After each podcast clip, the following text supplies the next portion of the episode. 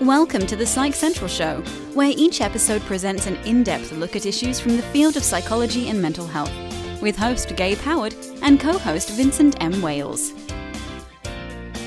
Hello, everyone, and welcome to this week's episode of the Psych Central Show podcast. My name is Gabe Howard, and with me, as always, is Vincent M. Wales.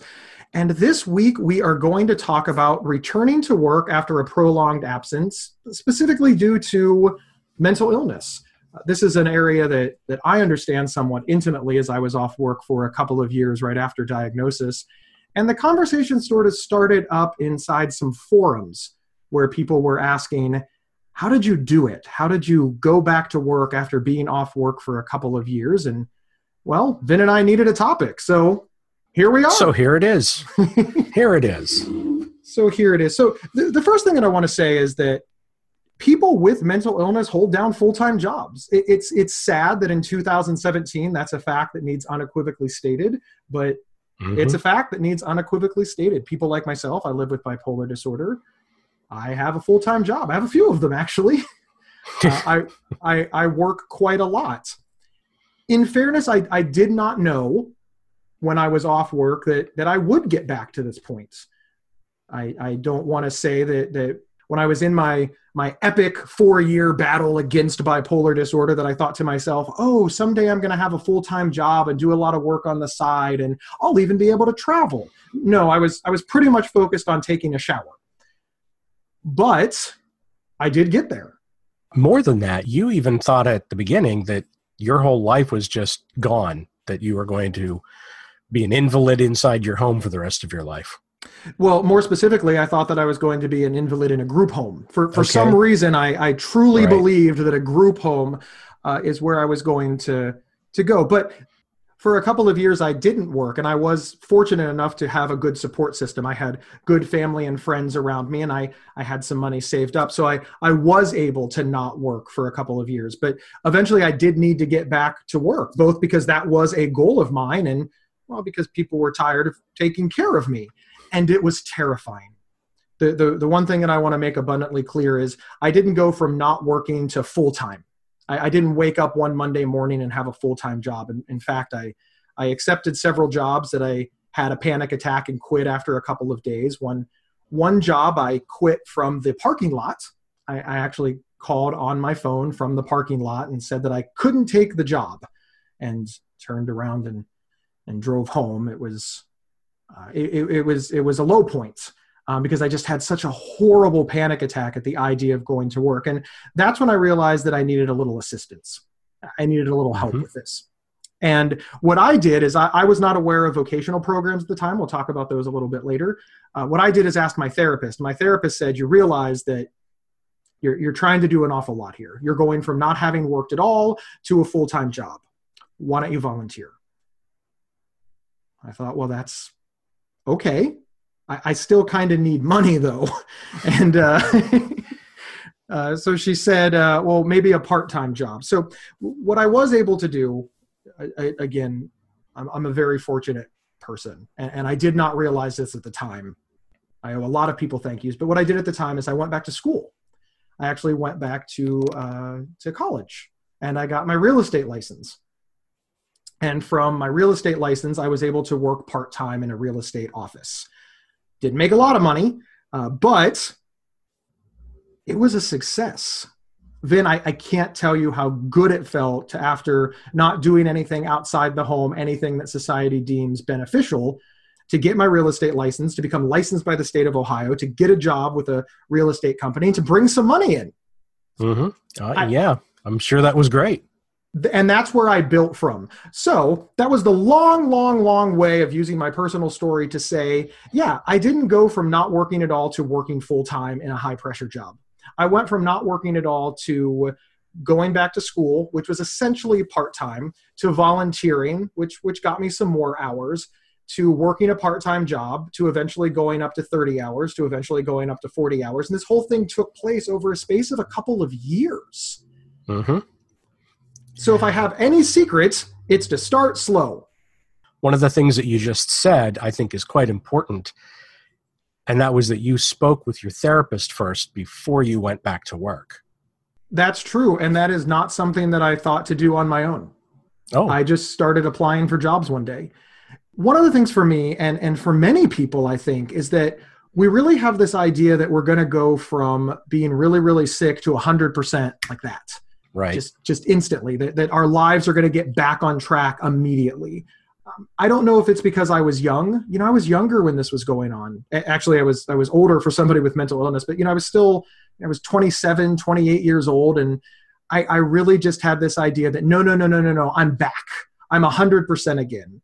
It was an example of me not respecting the illness, of me not respecting mm. my situation, and well, me being overconfident in what I could and could not do.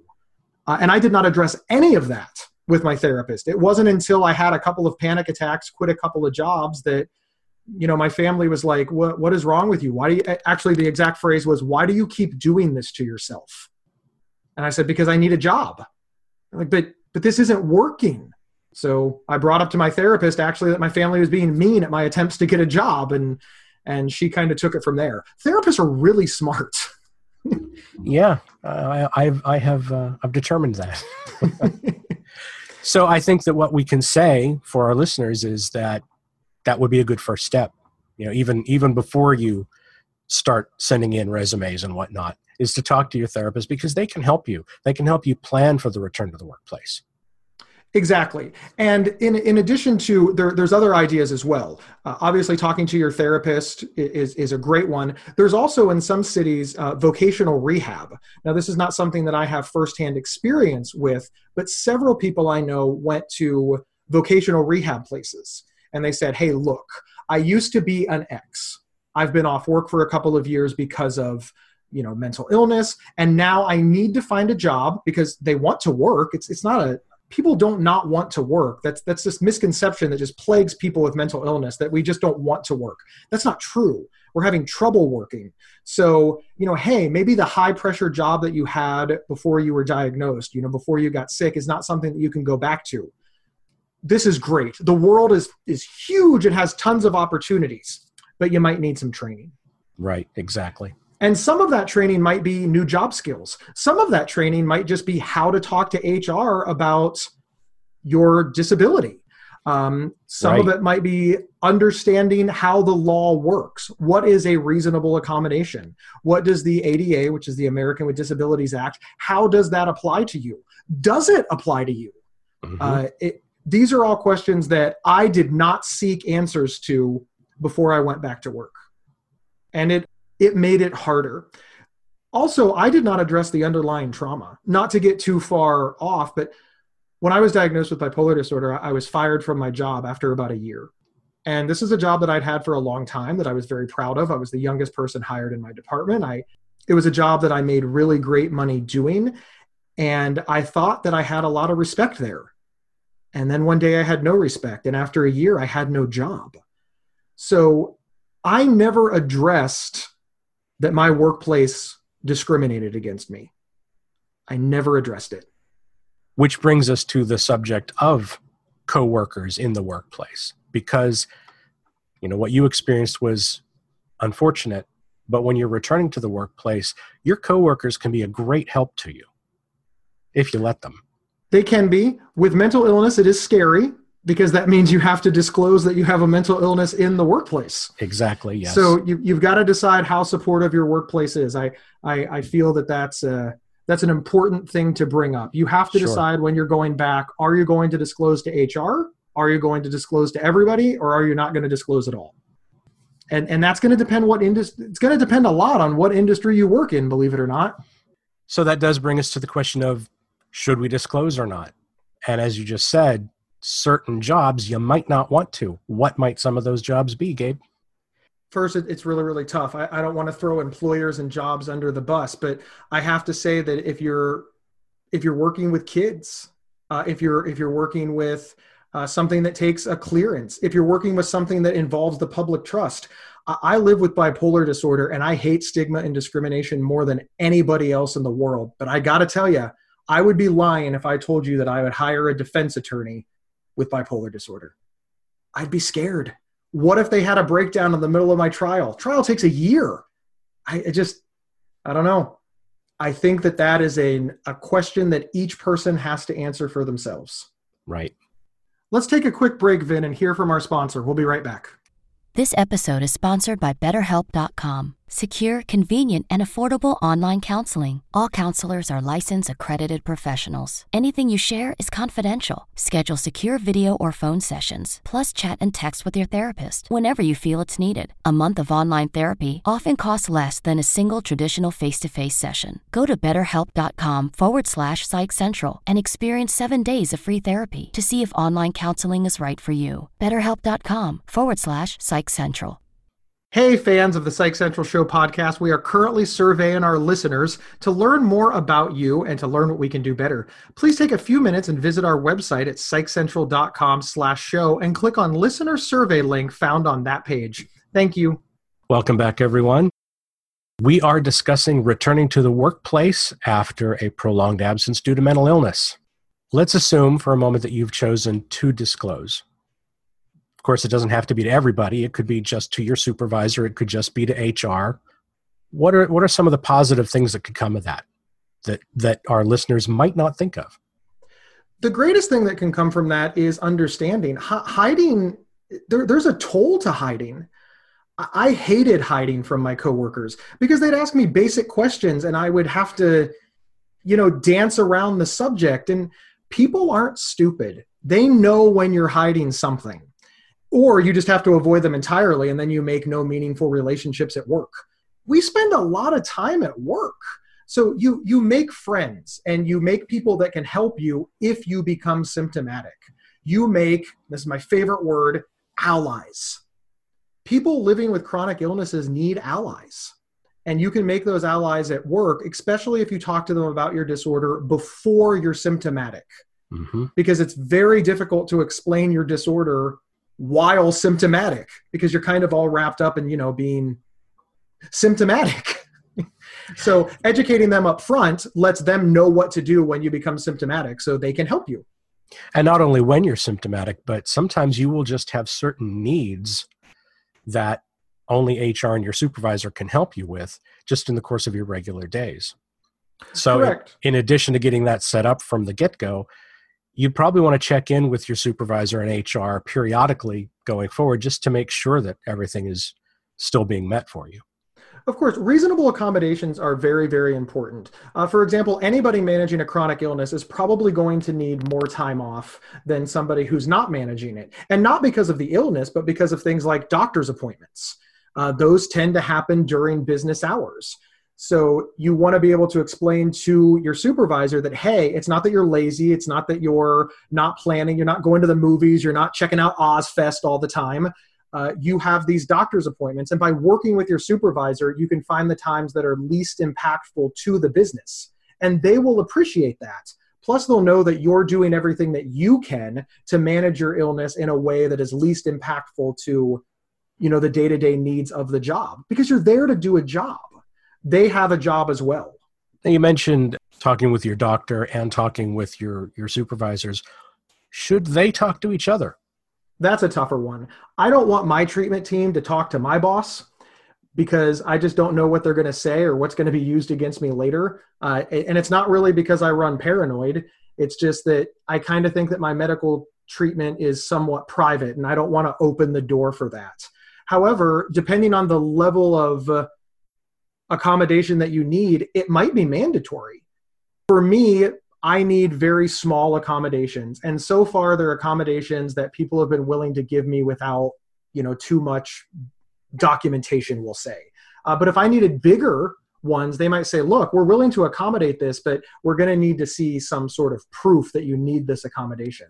And, and then, yeah, you're going to want HR and your boss to, to talk. So the reasonable accommodations. Let's talk about that for a second. Some of the more common ones would be a reasonable schedule. And I know that that's an important one for you.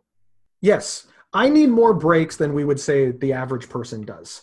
I, am not a person that can sit at my desk from, for, you know, for four hours without a break. Uh, I work for about 45 minutes and then I need about 15 minutes off. And you're thinking to yourself, wow, you need a 15 minute break every hour? That's, that's a big, big ask. And depending on what kind of industry I worked in, it would be. luckily the industry that i work in that's not a problem at all. I, i'm gauged by by work product. They don't particularly care how long it took to write an article or design a fundraiser or do you know event managing things or write a speech or uh, they, they don't care. I can write it in three hours straight or i can write it in 10 minute chunks. They they don't care. So this has worked out very very well for me but part of that was me picking the right organization to work for and the right industry to work for i absolutely could not make it as a truck driver or an airplane pilot you, right. you can't take a 15 minute break every hour if you're trying to drive a truck cross country. My dad reminds me of that every chance he gets. now, part of part of having a reasonable schedule can also include the ability to say, "Hey, I got to go home," or "I can't come in today." Yeah, taking a mental health day is important, and having a workplace that understands that is helpful. Also, flex time is very important. I can get to to work anytime I want. They, they don't really care. They're interested in my work product. I'm interested in my work product. So we're both on the same page. But again, if I were a security guard, you can't have the security guard showing up whenever the heck he wants and taking all kinds of breaks. That's a post that needs manned. So, what we're really boiling this down to is you've got to have a good relationship with HR and your supervisors for any of this to really work for you. You do. You need to understand what is reasonable, what is unreasonable. You need to negotiate in good faith as well. So many people say, I want, and if they get any pushback from human resources or anybody like that, they're like, I've been discriminated against, stigma, this is horrible. That's that's not negotiating in good faith. You need to understand you might not get everything that you want in the way that you want it, but you have to keep that open dialogue going you have to really be honest with yourself between what is a need, meaning you need it or you cannot work, and what is a want, meaning you want it because you feel your work will be better. And then you need to explain all that out and keep that dialogue going. If you start that dialogue when you're well and when you're not symptomatic, then it becomes a negotiation, it becomes a conversation, and you become a team. A team so that everybody gets what they want. Right. Everything has to be mutually acceptable. It can't you can't have a feeling of where, well, they're screwing me over or them thinking, well, you're taking advantage of us. Correct. And and that's important on all levels. You your coworkers need to believe that you care about the team. Your supervisors need to believe that you care about their team. Their higher ups need to believe it. If you're customer facing, the customers needs to understand it. There's still a business need so often I talk to people that are having trouble in their new jobs and they're just like, well, they don't understand what it's like to be mentally ill. And I say that that is probably true, but the way that you're talking, you don't seem to understand what it's like to run a business. And that business needs to survive or nobody's getting paid. It's not a charity. You're at work. And that opens some eyes to people we do have a tendency to get wrapped up in our own illness because we're trying so hard to move forward and we've been stigmatized, discriminated against, traumatized. We've been beat down by the illness that any slight is easy to take very, very personal. Remember, this is work. I hate to use the phrase, it's not personal, it's only business, but it would do people good to remember th- this is a business negotiation. And what we've also been basically saying without saying it is that you're the one here. You have to be your own advocate. You're the one that has to work for what you get. Nobody else is going to do it for you. At the end of the day, you have to be your own advocate. Having a good support system, having an understanding boss, having awesome coworkers that bring you casseroles and, and have birthday cake on your birthday, all of those things are wonderful. But nobody knows what you need like you do. And if you can't articulate what you need, nobody else can just read your mind and give it to you we have to be our own advocates first, especially in the workplace. And listen, that's good advice, period. If, whether you're living with a mental illness or not, you need to be your own advocate at work. It's just extra important if, if you're living with mental illness, I think. You told me one time that you've gotten complaints from people who think that you are mean to them when it comes to workplace issues it is a criticism that I get a lot. And I feel bad because I really wish that I could just hug everybody and tell them that it's going to be okay. But one of the reasons that I can tell people that it's going to be okay is because I say things like, look, you're in control. You have to take control. And I'm really sorry when employers do things that are that are discriminating, stigmatizing, etc. But we can't rest on our laurels and hope that everybody's going to be fair. We have to take charge. So what I'm really trying to say is take the power. Take the power back and forge your own way. It's not always going to be fair. But the one thing that I have learned in managing mental illness for this long is that sitting at home saying that what happened to me wasn't fair did not get me back to work. It did not get me well. For real, we can do an entire podcast on all the horribly unfair things that happened to me.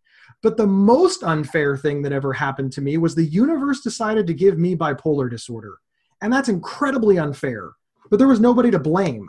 So I just had to take responsibility for it and move forward. So when it comes to working, when it comes to making your own way in the workplace, this really is a take the power, fight for yourself, move forward, and make the best life you can.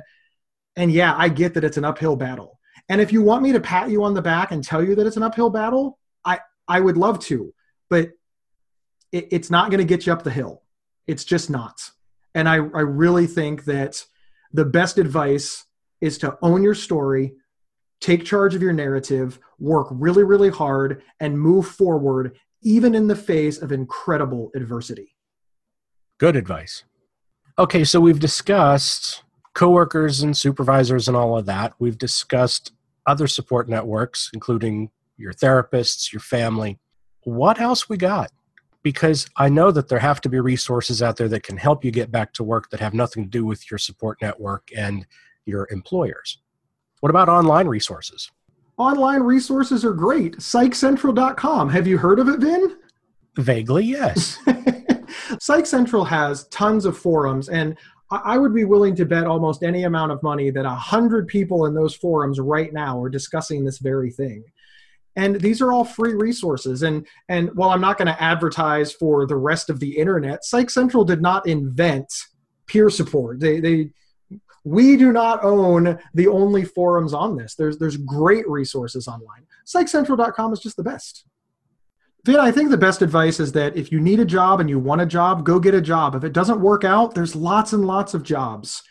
And you just got to keep pushing and moving forward, and hopefully you'll find the right match for you. So thanks everyone for tuning in. And remember, you can get one week of convenient, affordable, private online counseling anytime, anywhere, absolutely free by visiting betterhelp.com slash psychcentral. We'll see you next week. Thank you for listening to the Psych Central Show. Please rate, review, and subscribe on iTunes or wherever you found this podcast. We encourage you to share our show on social media and with friends and family. Previous episodes can be found at psychcentral.com slash show. PsychCentral.com is the internet's oldest and largest independent mental health website. Psych Central is overseen by Dr. John Grohol, a mental health expert and one of the pioneering leaders in online mental health.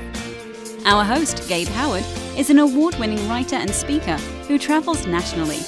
You can find more information on Gabe at gabehoward.com. Our co host, Vincent M. Wales, is a trained suicide prevention crisis counselor and author of several award winning speculative fiction novels. You can learn more about Vincent at vincentmwales.com. If you have feedback about the show, please email talkback at psychcentral.com.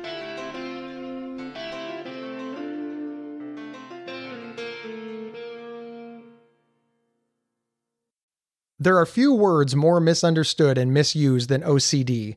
Imagine having unwanted thoughts stuck in your head all day, no matter how hard you try to make them go away, and then having to pretend that everything is okay despite having to feel crippled inside.